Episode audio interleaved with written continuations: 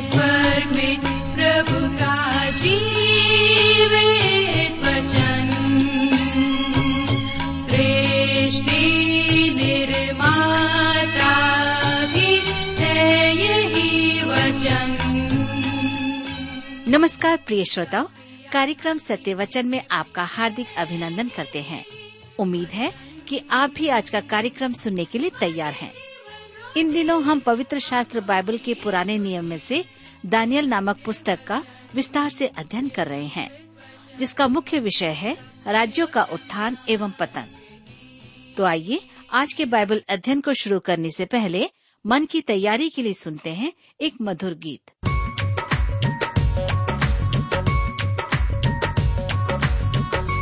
यसु मेरे साथ है यसु मेरे अंदर है। यीशु मेरे साथ है यीशु मेरे अंदर है। यसु को मैं पहने हूँ मुझमें वो ज़िंदा है। यीशु को मैं पहने हूँ मुझमें वो ज़िंदा है। यही मेरी ताकत है ये नहीं भूलना है। यही मेरी ताकत है ये नहीं भूलना है। कभी नहीं भूलना है कभी नहीं भूलना है। कभी नहीं भूलना है। कभी नहीं भूलना है। यसु मेरे साथ है। यसु मेरे अंदर है। यसु को मैं पहने हूँ। मुझमें वो ज़िंदा है। यीशु मेरे साथ है। यीशु मेरे अंदर है। यीशु को मैं पहने हूँ। मेरी ताकत है ये नहीं भूल है। यही मेरी ताकत है ये नहीं भूलना है। कभी नहीं भूलना है कभी नहीं भूलना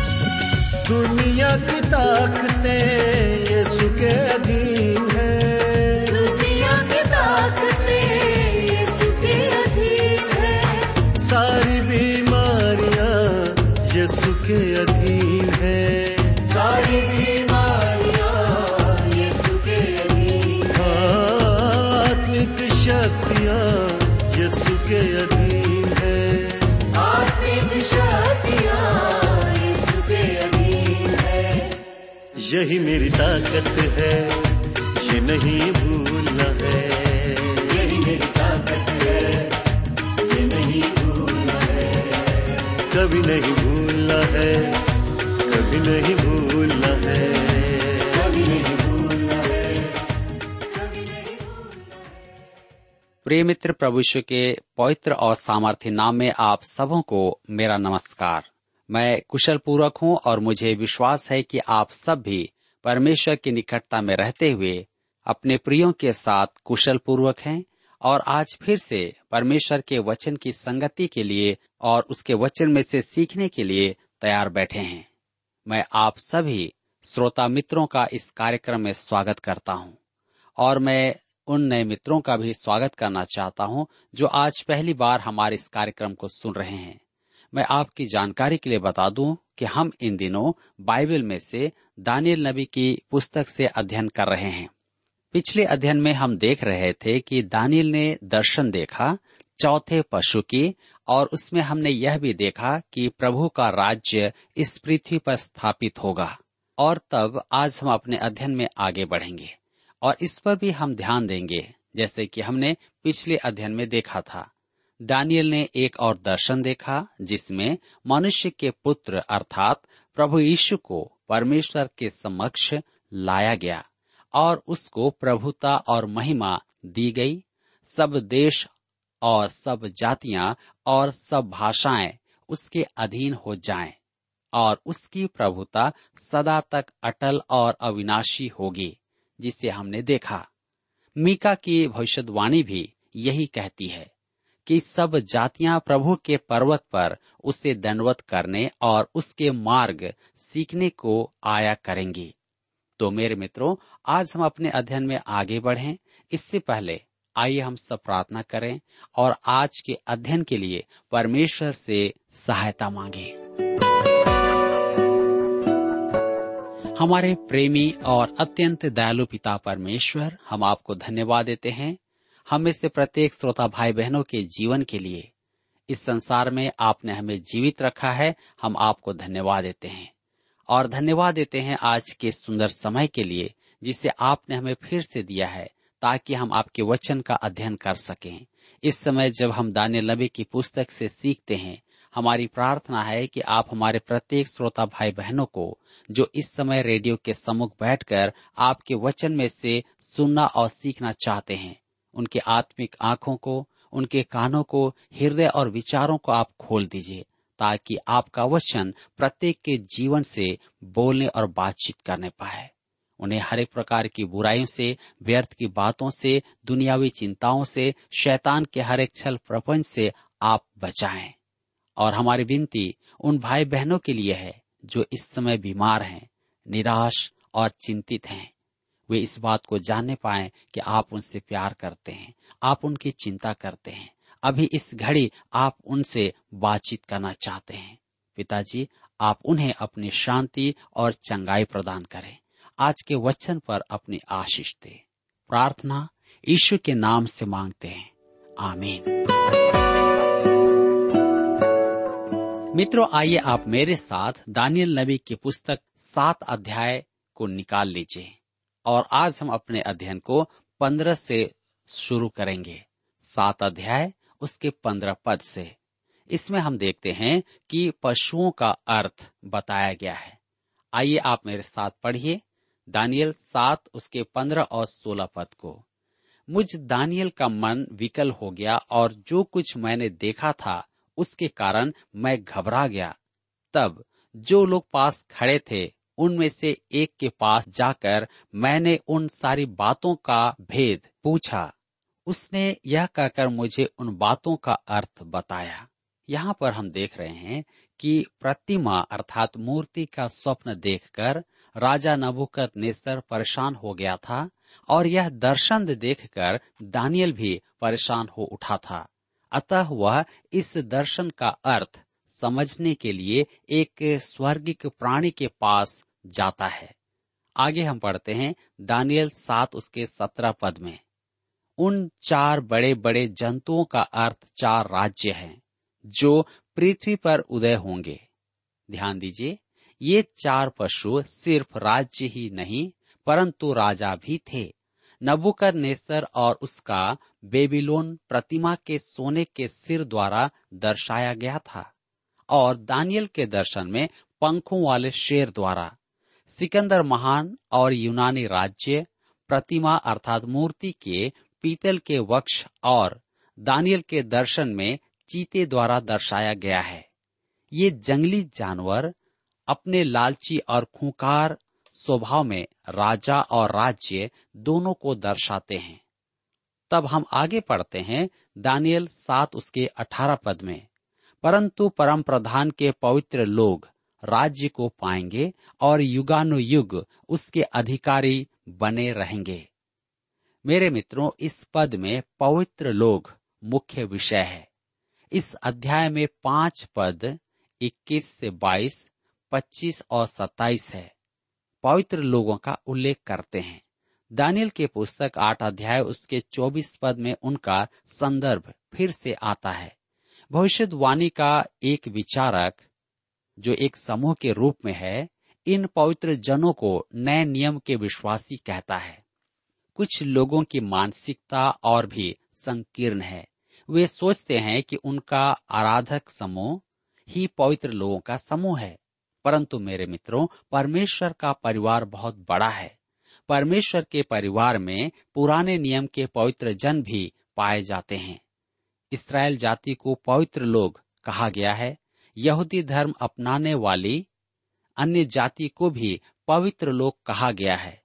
यह सब नए नियम से अलग लोग हैं, अर्थात कलिसिया में ये नहीं आते हैं। अतः यह न समझे कि केवल आपकी कलिसिया या अनुग्रह के युग के विश्वासी ही पवित्र लोग हैं। परमेश्वर ने तो पेंतीकुस्त के दिन से पूर्व ही मनुष्यों का उद्धार किया था और कलिसिया के उठाए जाने के बाद भी परमेश्वर अपने उद्धार के काम में लगा हुआ है। कलिसिया सुसमाचार सुनाने से चूक जाएगी, परंतु परमेश्वर नहीं चूकता है। मेरे मित्रों, दानियल ही की पुस्तक अध्याय आठ, पद चौबीस में लिखा है, उसकी सामर्थ बड़ी होगी, परंतु उस पहले राजा की सी नहीं और वह अद्भुत रीति से लोगों का नाश करेगा और सफल होकर काम करता जाएगा और सामर्थियों और पवित्र लोगों के समुदाय को नष्ट करेगा। निर्गमन की पुस्तक 19 अध्याय के छह पद में इसराइल को एक पवित्र जाति और पवित्र लोग कहा गया है। तुम मेरी दृष्टि में पवित्र जाति ठहरोगे। मेरे मित्रों, नए नियम में पवित्र शब्द 200 बार आया है। बानबे बार पवित्र आत्मा के लिए और कलिसिया के विश्वासियों को भी पवित्र लोग कहा गया है, क्योंकि उन्होंने प्रभु यीशु में विश्वास किया है। रोमियो के पत्र एक अध्याय उसके सात पद में इसी प्रकार, पवित्र शब्द पुराने नियम के भक्तों के लिए काम में लिया गया है।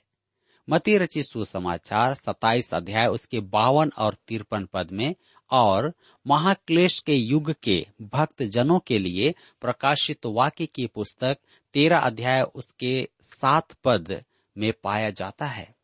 अतः दानियल की पुस्तक में पवित्र जन का अर्थ संपूर्ण इसराइल नहीं है।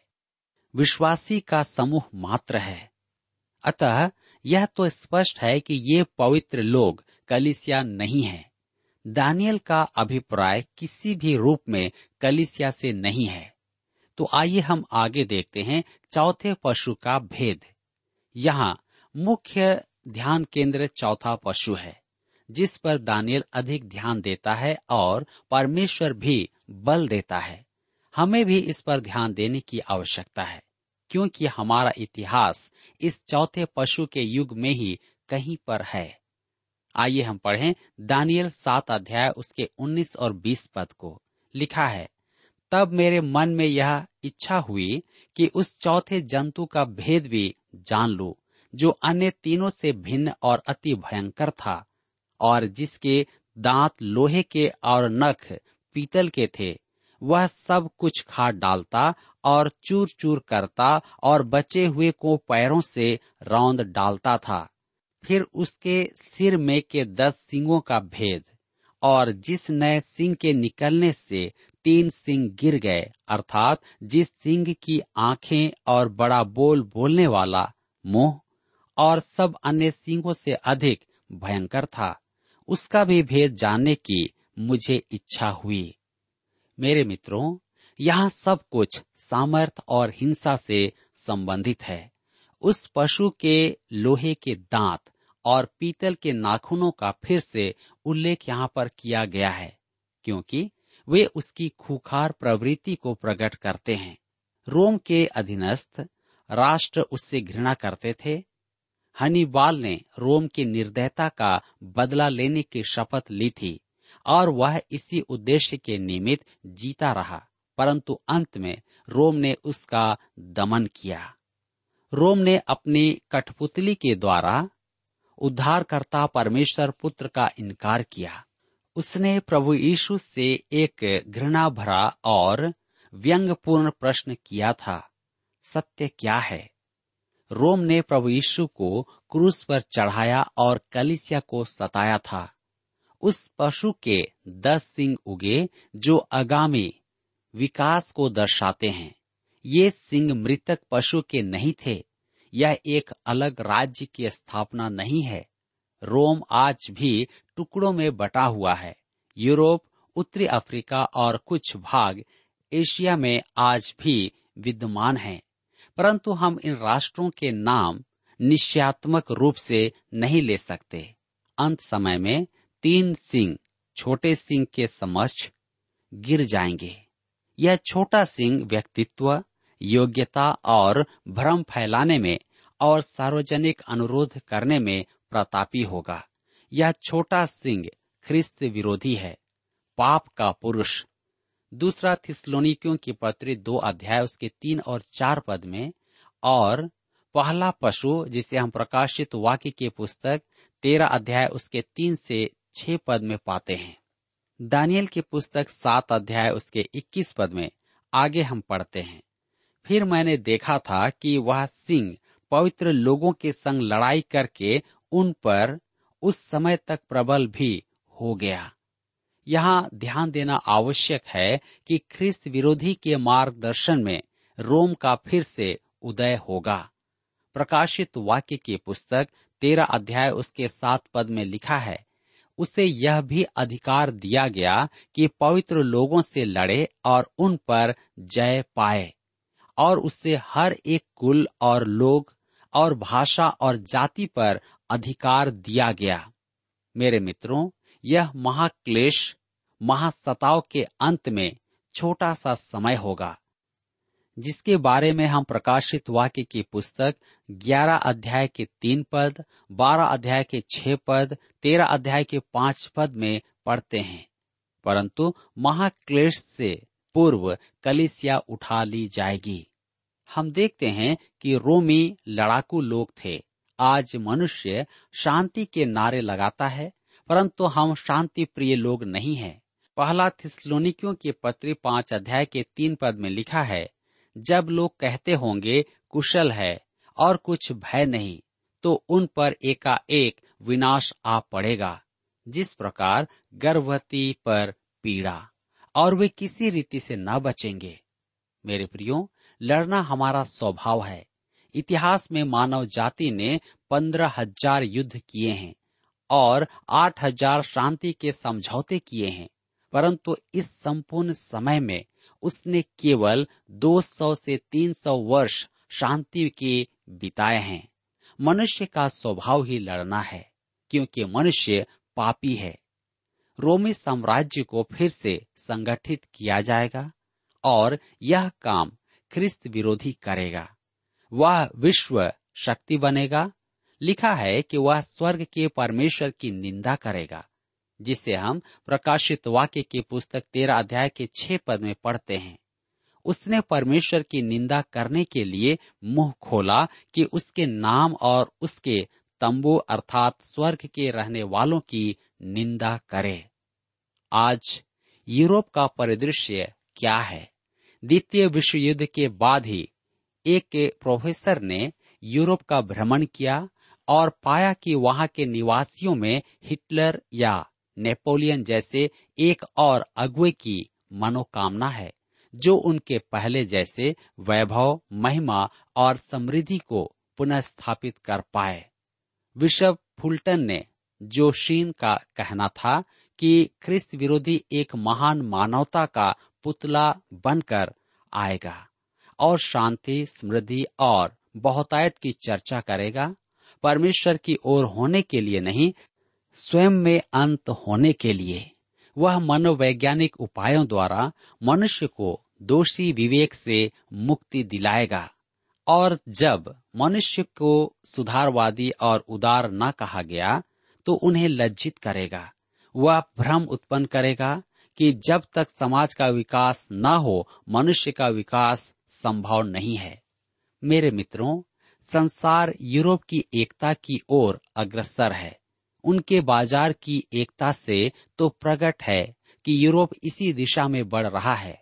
परंतु इसका अर्थ यह नहीं कि हम अंत समय में हैं।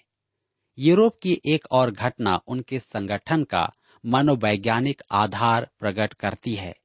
इटली, फ्रांस और जर्मनी का युवा वर्ग, इतालवी फ्रांसीसी और जर्मन कहलाना पसंद नहीं करता है। वे यूरोपवासी कहलाना अधिक अच्छा समझते हैं। ख्रिस्त विरोधी की आगमन की कैसी तैयारी है? आज यूरोप पेड़ पर लगे पके हुए फल के समान है। ख्रिस्त विरोधी को तो बस आकर वह फल तोड़ लेना है, परंतु वह कलिसिया के उठाए जाने तक नहीं आ पाएगा। जैसा कि हम पहला और दूसरा थिसलोनिकियों के पुस्तक में पढ़ते हैं। आगे यहाँ पर लिखा हुआ है दानियल सात अध्याय के बाईस पद में, जब तक वह अति प्राचीन न आया और परम प्रधान के पवित्र लोग न्यायी न ठहरे, और उन पवित्र लोगों के राज्याधिकारी होने का समय न आ पहुँचा। यहाँ पर ध्यान दीजिए, अति प्राचीन। यह प्रभु यीशु है। एकमात्र वही है जो ख्रिस्त विरोधी का दमन कर पाएगा। तब लिखा है, पवित्र लोग, ये नए नियम के नहीं, पुराने नियम के पवित्र जन हैं। अपनी पहली बुझाने का प्रयास न करें बाइबल जो कहती है, हम उसी पर चलें। हम अपने विचार को प्रकट ना करें। जी हाँ दानियल की पुस्तक सात के तेईस में आगे लिखा है। उसने कहा, उस चौथे जंतु का अर्थ एक चौथा राज्य है, जो पृथ्वी पर होकर और सब राज्यों से भिन्न होगा और सारी पृथ्वी का नाश करेगा और दांव कर चूर चूर करेगा। यहाँ चौथा पशु एक राज्य का प्रतीक है, जबकि पद सत्रह में वह एक राजा का प्रतीक था। राजा को राज्य से अलग करना संभव नहीं है। दोनों ही एक साथ चलते हैं, जैसे द्वार के दो पल्ले। हम आगे पढ़ते हैं दानियल नबी की पुस्तक, सात अध्याय उसके चौबीस पद में। लिखा है, उन दस सींगों का अर्थ यह है कि उस राज्य में से दस राजा उठेंगे और उनके बाद उन पहलों से भिन्न एक और राजा उठेगा, जो तीन राजाओं को गिरा देगा। मेरे प्रियो, पशु के दस सिंह हैं और वे अंतिम राज्य का रूप प्रकट करते हैं। इनमें से प्रत्येक राजा का अपना राज्य है। एक और ग्यारहवा सिंह उगेगा, वह अन्य से भिन्न होगा और तीन राजाओं को हराकर संपूर्ण संसार का अधिनायक होगा। प्रकाशित वाक्य की पुस्तक तेरा अध्याय उसके सात पद में यही दृश्य दिखाया गया है।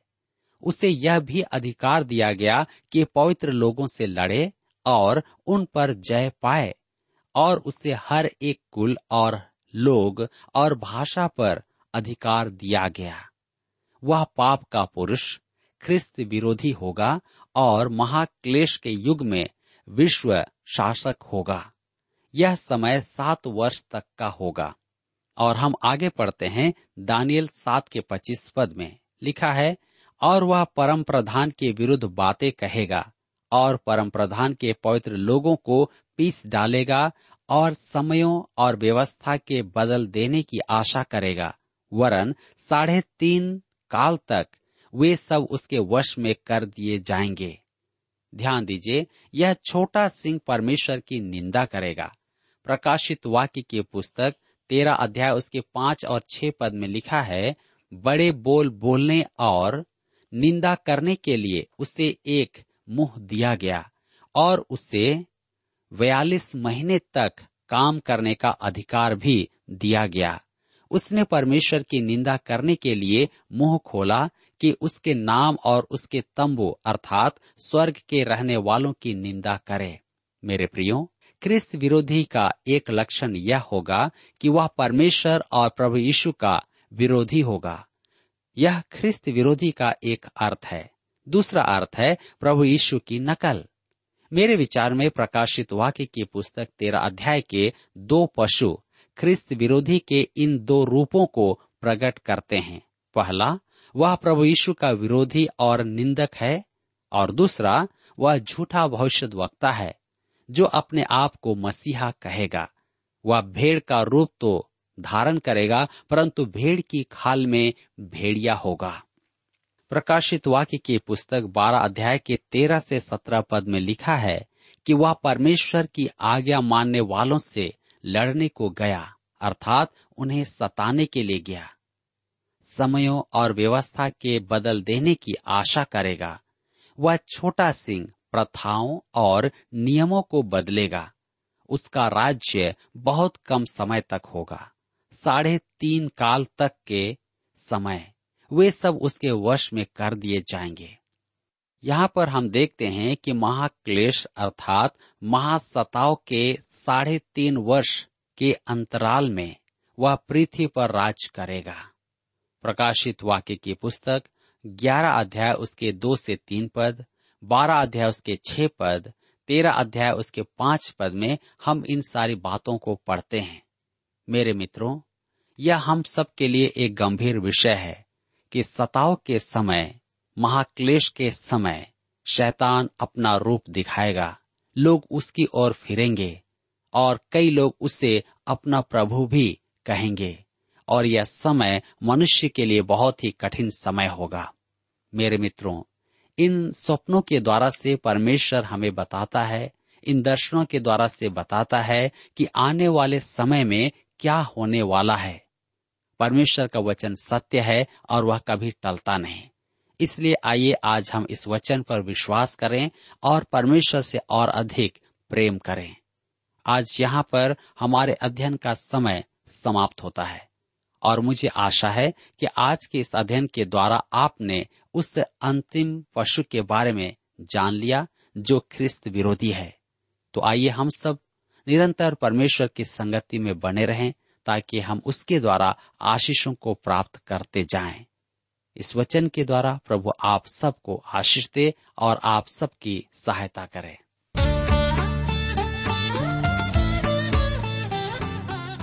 अभी आप सुन रहे थे कार्यक्रम सत्य वचन।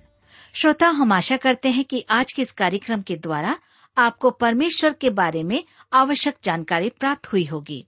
हम आपकी जानकारी के लिए बता दें कि हमारे पास नया नियम एवं पूरी बाइबल आपके लिए उपलब्ध है।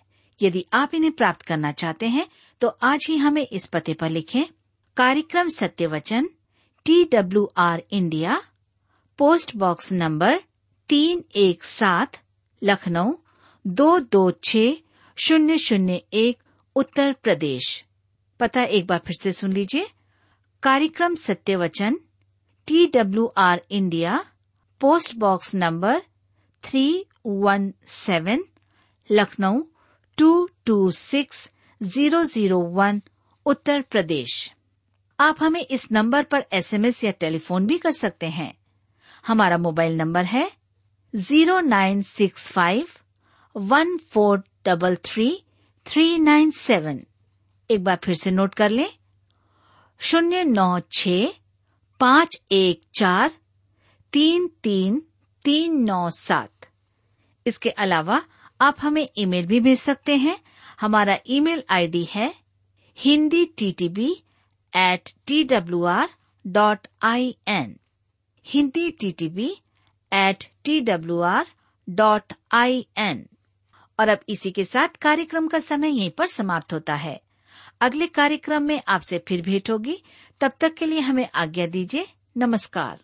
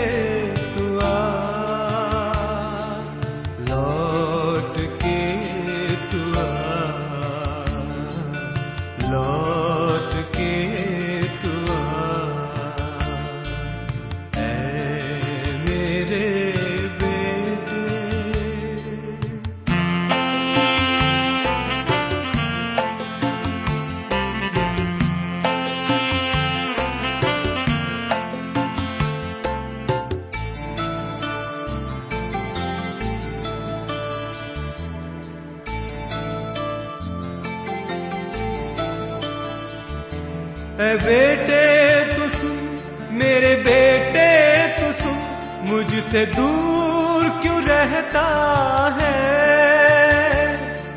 ए बेटे तू सुन मेरे बेटे तू सुन मुझसे दूर क्यों रहता है?